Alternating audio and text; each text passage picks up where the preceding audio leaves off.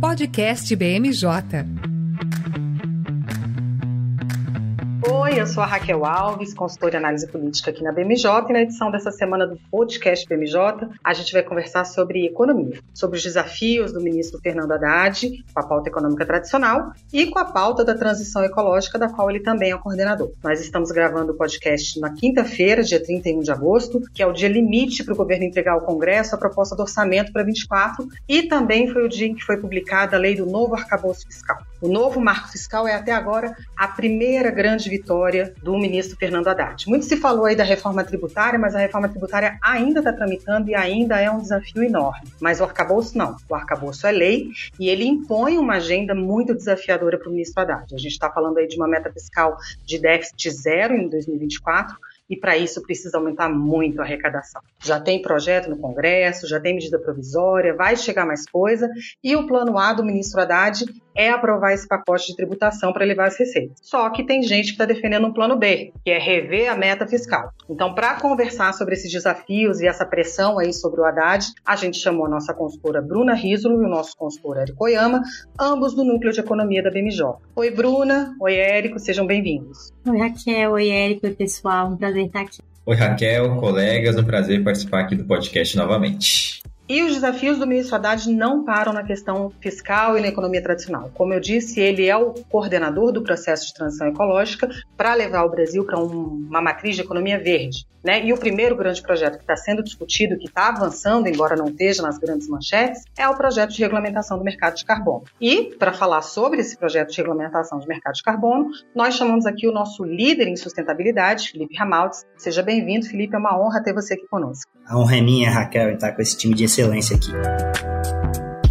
Então vamos lá. Eu vou usar o meu poder de host e vou inverter a pauta. Eu comecei falando da economia tradicional, mas primeiro nós vamos falar aqui de transição ecológica, de economia verde. Felipe, é, eu queria que você nos desse uma ajuda, porque é o seguinte, né? Eu fui procurar, fui estudar sobre esse assunto e vi que o ministro Fernando Haddad escolheu não mandar um projeto do executivo para o Congresso e aproveitar um projeto que já tramitava no Senado para poder fazer essa regulamentação do mercado de carbono. Então, eu vou te pedir para que você nos ajude aqui com os nossos ouvintes a explicar quais são os pontos principais desse projeto, né? O que que já tem acordo, consenso, o que que ainda está sob disputa, o que que ainda pode mudar aí muito de forma muito forte é, nessa discussão em torno da regulamentação do mercado de carbono. E, né, como eu nunca faço uma pergunta só, a segunda perguntinha é qual é o impacto dessa futura lei na vida das nossas empresas e para esse cenário de construção de uma economia de matriz verde? Raquel, o projeto mercado de carbono ele altera o nome, o primeiro ponto é esse, né? Ele passa a ser Sistema Brasileiro de Comércio de Emissões de Gases do Efeito Estufa, SBCE, e isso é, já diz muito sobre essa proposta, porque ela dá uma amplitude maior e não trata só de mercado, mas de outros mecanismos que são importantes para que esse mercado seja íntegro, para esse mercado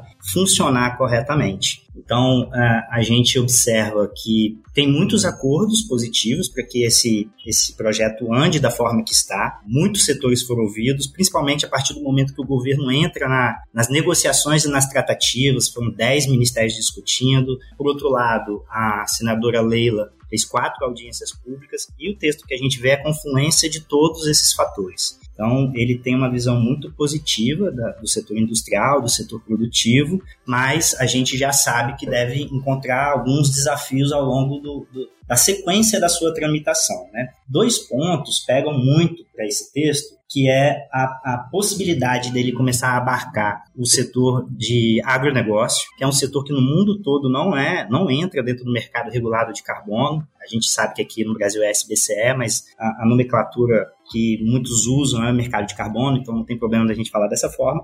Mas no mundo todo o mercado de carbono não envolve o setor do agro e o setor florestal. E no Brasil, estão querendo fazer essa inclusão. A partir do momento que a gente define que vai ser regulado aquelas fontes que emitem acima de 25 mil toneladas, pega muitos setores do agro. E isso é algo que, que vai gerar uma, muito possivelmente, vai gerar uma movimentação da FPA, uma movimentação principalmente na Câmara dos Deputados depois que o projeto voltar para lá, para que é, isso, de certa forma, seja ou melhor discutido ou até embarreirado. Então, esse é um dos pontos que já está gerando um pouquinho de burburinho, um pouquinho de discussão. Um outro ponto é que, uh, da forma que o texto está, a gente vai, a gente observa que ele deixa muitas lacunas para a regulamentação posterior do órgão gestor do Sistema Brasileiro de Comércio de Emissões, que ainda vai ser criado, e isso, isso abre margem para tomadas de decisões que impactam na economia das indústrias, né, que impactam no funcionamento dessas indústrias, mas que vão ser tomadas depois, e só pelo executivo, sem ter uma discussão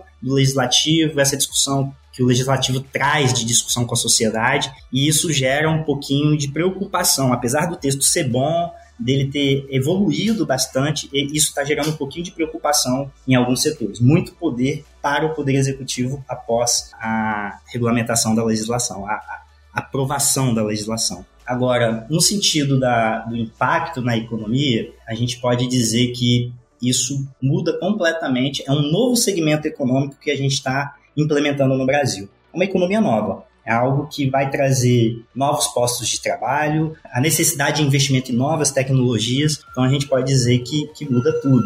É, a partir do momento que uh, existe uma regra para cumprir o acordo da contribuição nacionalmente determinada, que vem do Acordo de Paris, para que a gente consiga diminuir as emissões do Brasil, isso estabelece um sistema, a lei estabelece um sistema de cap and trade, que significa ter um, um, um, patamar até onde a gente pode fazer as emissões de carbono a partir desse patamar, o que, que a gente pode vender do que é excedente, do que, que a gente está, na verdade, até assim, do que está sobrando, né? A gente alcançou esse patamar, a gente diminuiu as nossas emissões, vamos dizer, uma indústria em específico, diminuiu suas emissões e está abaixo do patamar. Isso que ele tem abaixo do patamar, ele pode comercializar para o colega do lado que ainda não conseguiu alcançar esse patamar, para ele ter é, essa diminuição a partir de alguém que diminuiu ao seu lado, um vizinho, né, uma indústria que conseguiu fazer essa diminuição, e a outra que não conseguiu, ela pode comprar crédito de carbono. Lógico que a, a, a ordem, a prioridade é que a própria indústria é, implemente tecnologias, mude sua, sua fonte energética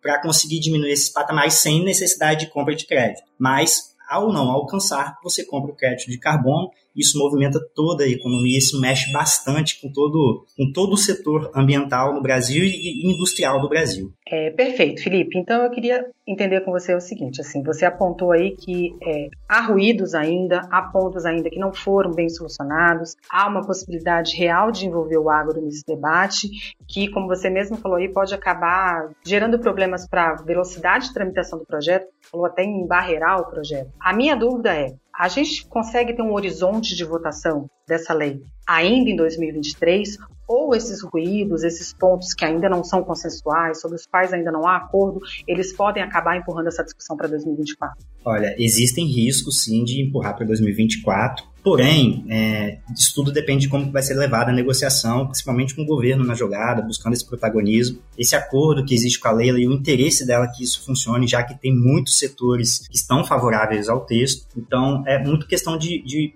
possível ajuste, né? Principalmente na questão do patamar, que acaba envolvendo 25 mil toneladas, que acaba envolvendo vários setores é, que poderiam estar de fora, o governo pode simplesmente mudar isso e subir esse patamar, enfim, né, ter uma medida mais simples para poder conseguir passar por esse problema.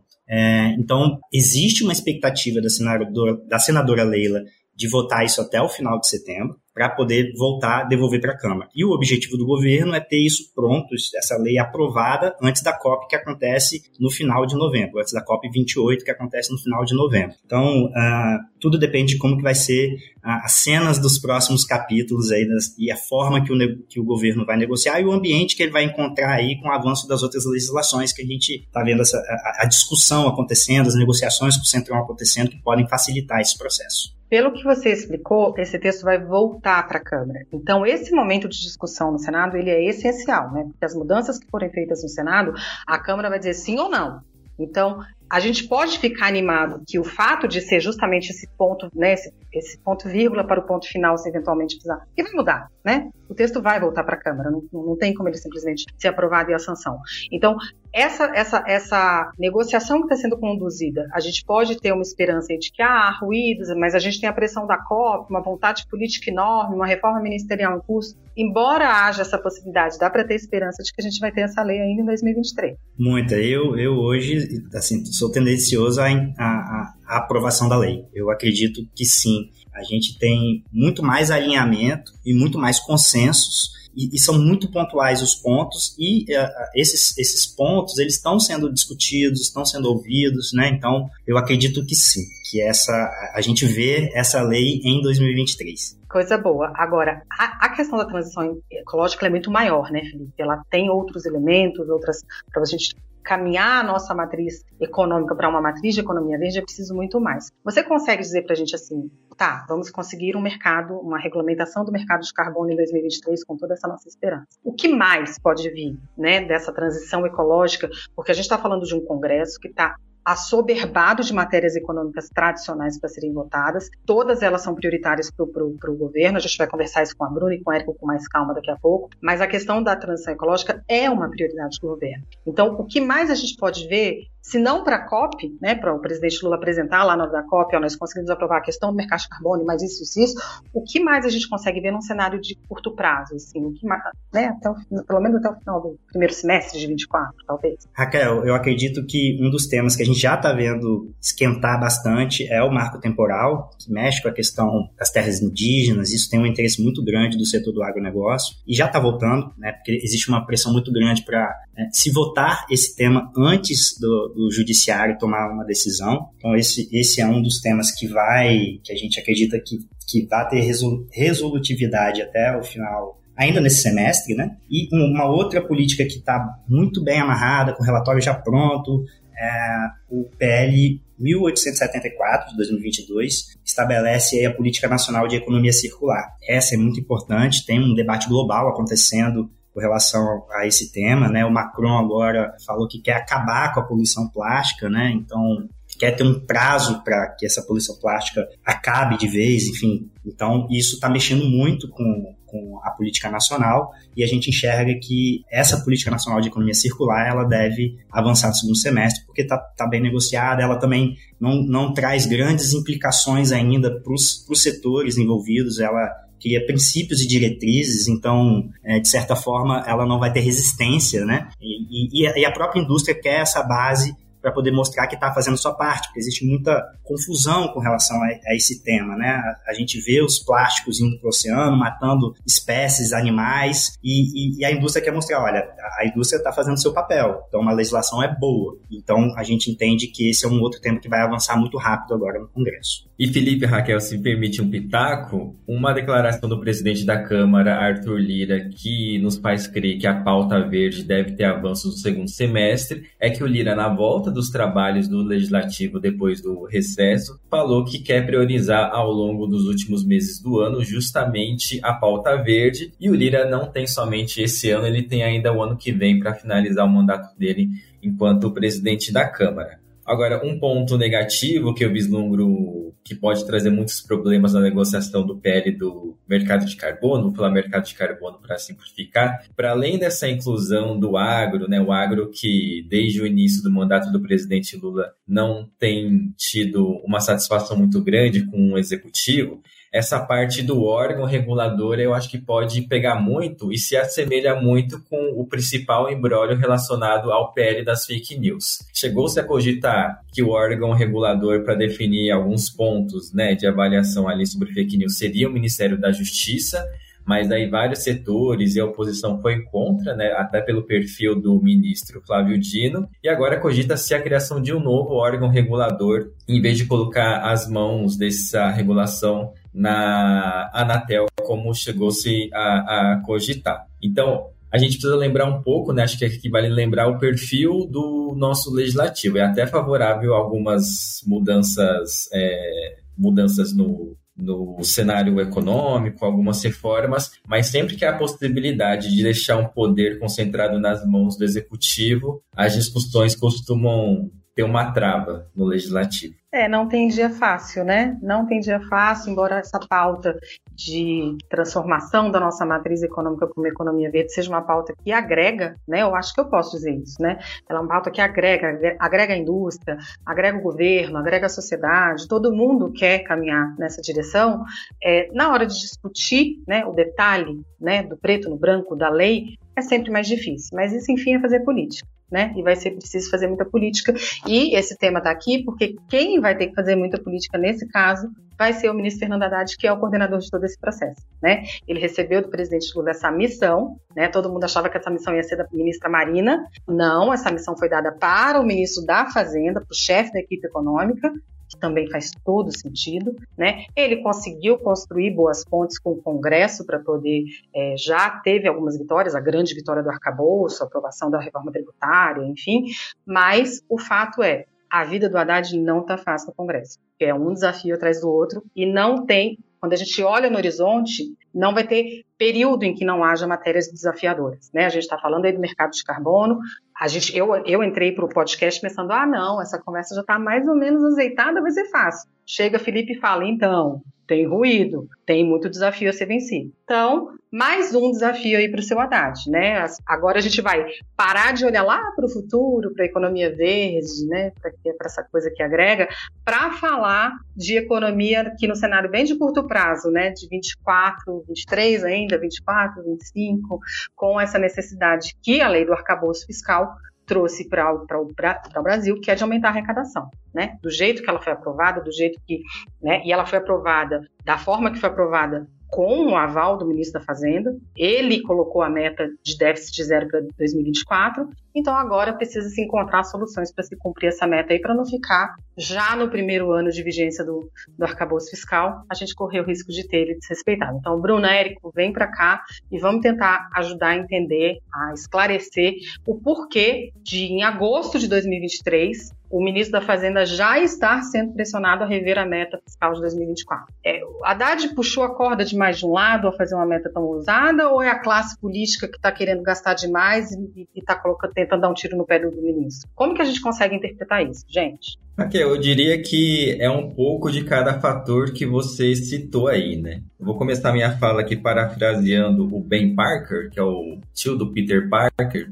que ele falou: quanto maiores os poderes, maiores as responsabilidades. Se a gente lembrar do início do Haddad enquanto ministro da Fazenda, havia muita desconfiança, né, principalmente do mercado financeiro. Depois de ele conseguir êxito, principalmente nas negociações do novo arcabouço fiscal e também da reforma tributária, é bom lembrar que ele teve um papel importante, ele teve uma melhora na avaliação do mercado, a relação com a classe política melhorou muito, e daí surgiram novas responsabilidades porque ele bateu o pé que é déficit zero, ou seja, ele quer que em 2024 os gastos do governo em relação às receitas sejam zerados, isto antes de fazer o pagamento de juros da dívida pública. Bom, o orçamento foi enviado nessa semana, a gente grava no dia 31 de agosto, nos 45 do segundo tempo o governo enviou o texto e prevê o déficit zero tão desejado pelo Haddad. Mas o que, que significa ter esse déficit zero? Significa que para o ano que vem o governo vai precisar, no mínimo, conseguir aumentar a arrecadação em 168 bilhões de reais com B de bola. Para conseguir chegar a, a esse montante, vai ser preciso aprovar no Congresso uma série de medidas que consigam aumentar a receita do governo. Acho que a primeira vitória mais significativa foi, foi se deu nesta quarta-feira com a aprovação do PL do CARF no Senado. A partir de agora, quando houver empate nesse órgão administrativo que julga questões tributárias, o voto de desempate vai ser pró-governo, pró e com isso o governo espera conseguir 54 bilhões de reais adicionais no ano que vem. Só que para chegar para 168 ainda está longe, aí tem algumas medidas, né? A medida provisória que taxa o fundo dos chamados super ricos, de fundos fechados, o PL, né, o projeto de lei de investimento no exterior, a medida provisória de apostas esportivas, entre outras iniciativas. Mas antes da gente falar desse, dessa, desses projetos todos aí, Érico, eu quero só te interromper, porque eu queria, eu queria ouvir da Bruna a visão, uma visão da. Porque eu sou a única mulher falando, eu quero que a outra mulher fale também. Então eu quero ouvir da Bruna um pouquinho a visão dela como economista de por que é tão essencial não mudar essa meta nesse momento? Por que, que, por que, que simplesmente não muda logo? Já que, já que o mercado está dizendo que é impraticável. O Érico apontou aqui a quantidade de projetos que a gente vai ter que aprovar para conseguir chegar nos 168 bilhões. Gente, 168 bilhões é dinheiro para dar com rolo. Por que não fazer essa revisão da meta agora? Por que, que é tão importante manter isso economicamente e do ponto de vista fiscal falando. Raquel, essa é uma pergunta muito boa e eu acho que a gente pode responder com uma simples palavra que é credibilidade. É, o governo busca credibilidade, igual o Érico comentou. Quando o Haddad tomou posse no Ministério da Fazenda, ele era muito, tinha, tinha muitos o mercado tinha muito receio em relação a ele. Ele trouxe o Galípolo para ser o secretário executivo dele para tentar, né, acalmar os ânimos, falar que estava tudo bem o que foi muito.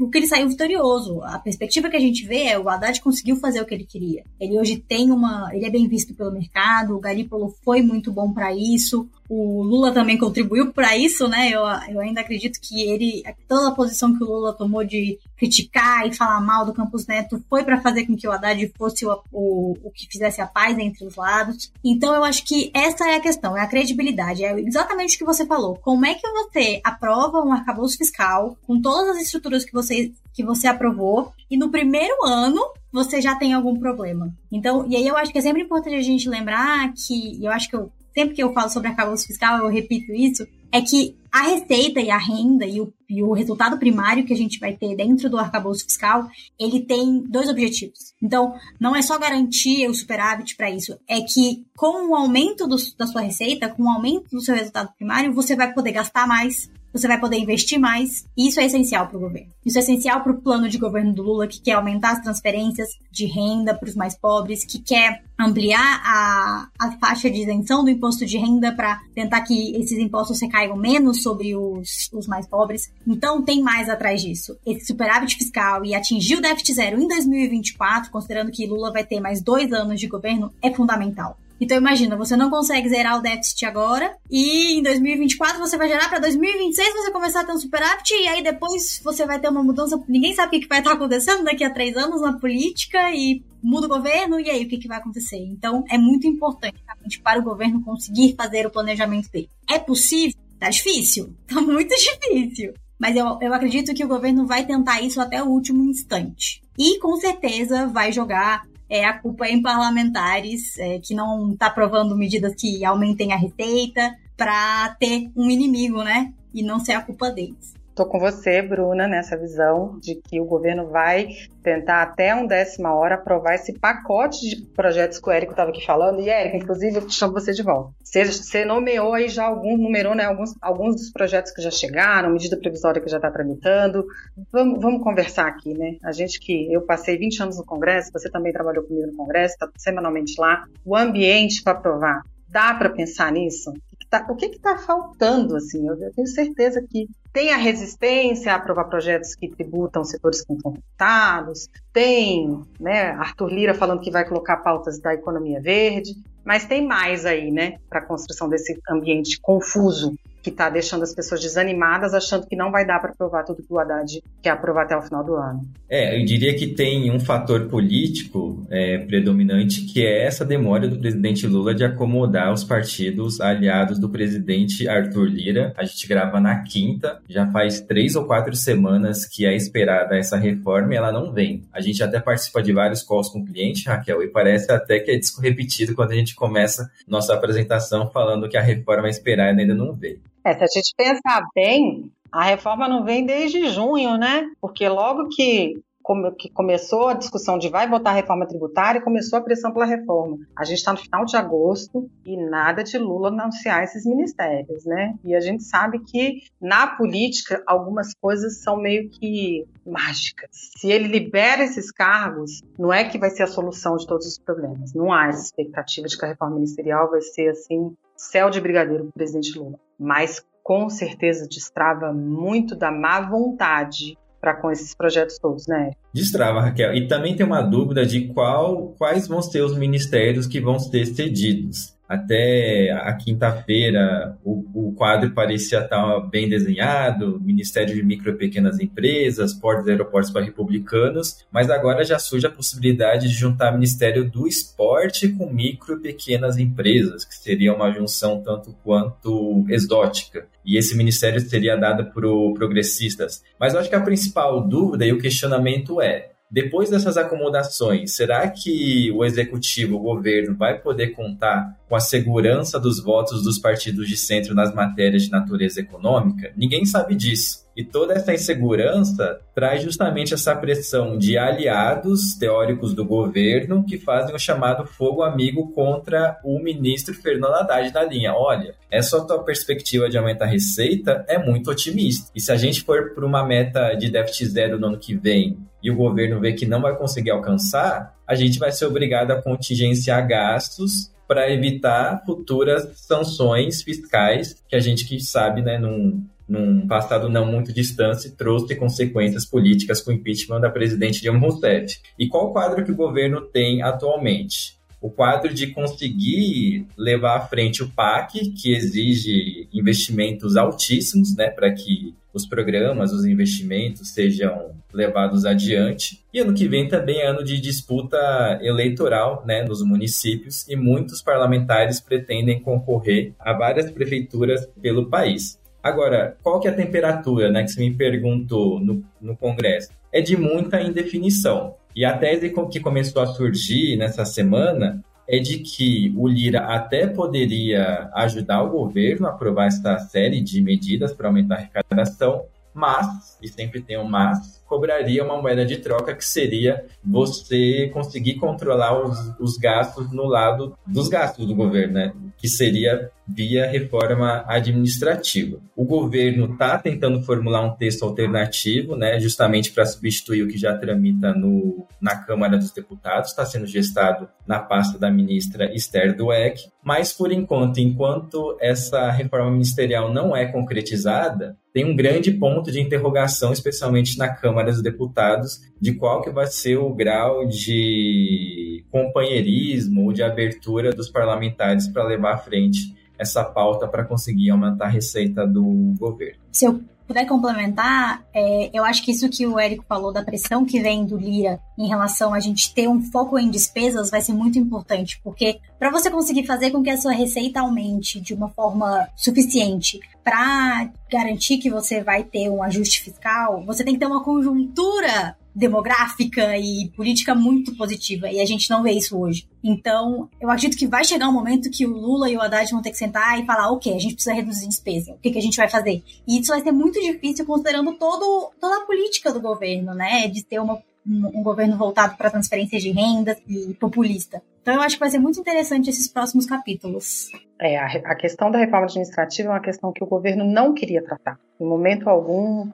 presidente Lula tem na sua base e na sua militância uma relação muito estreita com o funcionalismo público e é um assunto em que não queria tratar, né? Queria deixar para depois. Mas se a gente pensar com frieza, você tem o caminho de aumentar a, a, receita. Sim, você tem o caminho de aumentar a receita, mas pô, tem que reduzir gastos, né? Tem que, tem que ter um gasto mais inteligente, tem que ter uma estrutura pública do, do, uso do recurso público mais inteligente, tem que se repensar a execução orçamentária. São muitos os debates aí, né? Mas o fato é, os desafios, como a gente começou aqui, como eu falei aqui no começo do nosso podcast, são gigantescos. Né? A gente falou, a gente teve sim vitórias. É, o ministro Haddad começou o ano com vitórias. Só o fato dele conseguir se firmar, tornar um ministro da, da Fazenda que é respeitado, que as pessoas compram o que ele, o que ele, o que ele fala, já foi uma vitória em si. Só que para ele conseguir manter essa, essa postura respeitada aí, vai ter que aprovar esse, essa enormidade de, de projetos,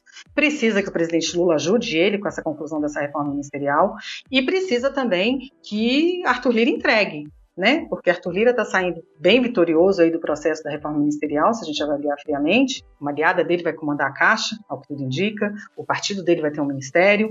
O, o, coordenador da campanha dele, que não é do partido dele, mas foi coordenador da campanha dele, ganhou outro ministério. Então nós temos aí um vencedor no processo da reforma ministerial. Então vamos ver se agora realmente Arthur Lira vai entregar tudo que ele prometeu. Quando ele fala, por um lado, que ele vai defender matérias de transição ecológica, ele já está colocando coisas na pauta. Fala em reforma administrativa, que é uma reforma constitucional, emenda constitucional, perdão, mais coisa na pauta. E toda a pauta que o governo está trazendo. Então, assim, basicamente o que a gente tem que concluir aqui é: não vai ter dia de paz, não vai ter dia de tranquilidade para Fernando Haddad em 2023, 2024, 2025, 2026, mas nesse cenário de curtíssimo prazo até o final do ano, olha, vai ter que mostrar que sabe negociar porque é muito projeto, há muita resistência a aprovar essas tributações que ele está propondo, só que é aquele negócio, 168 bilhões de reais. Não temos muito para onde correr, sobretudo porque não tem como cortar gastos de, no cenário imediato. Né? No cenário imediato, ou é aumento a arrecadação ou rever a meta. Como ele não quer rever a meta, vai ter que trabalhar para convencer o Congresso a aprovar esse mundo de projetos que ele está propondo. Gente, eu queria ficar mais tempo aqui com vocês, mas não dá. Precisamos fazer, encerrar, precisamos concluir, até porque a gente não tem solução a dar, né? Por enquanto, não tem reforma ministerial. Os projetos estão lá sendo discutidos. E o Haddad ainda está negociando. Então, a gente vai aqui continuar acompanhando a tramitação de todas essas matérias, continuar acompanhando aqui a conduta e a articulação capitaneada pelo ministro Fernando Haddad. Eu quero agradecer a todos os nossos especialistas por terem participado desse podcast, quero convidá-los a voltar a esse podcast. Felipe, vou chamá-lo para falar várias vezes a cada passo que souber do, projeto do mercado de carbono e essa questão da economia circular que você bem destacou e tudo mais que for de transição ecológica, porque é um tema que interessa muito né, para o setor produtivo, para as nossas nossas empresas, para o Brasil, para a nossa economia. E os nossos dois economistas, eles já estão acostumados comigo, eles sempre voltam, eu sempre convido. E por fim, eu quero agradecer aos nossos ouvintes que estão aqui conosco quinzenalmente acompanhando o podcast da BMJ. Até uma próxima edição.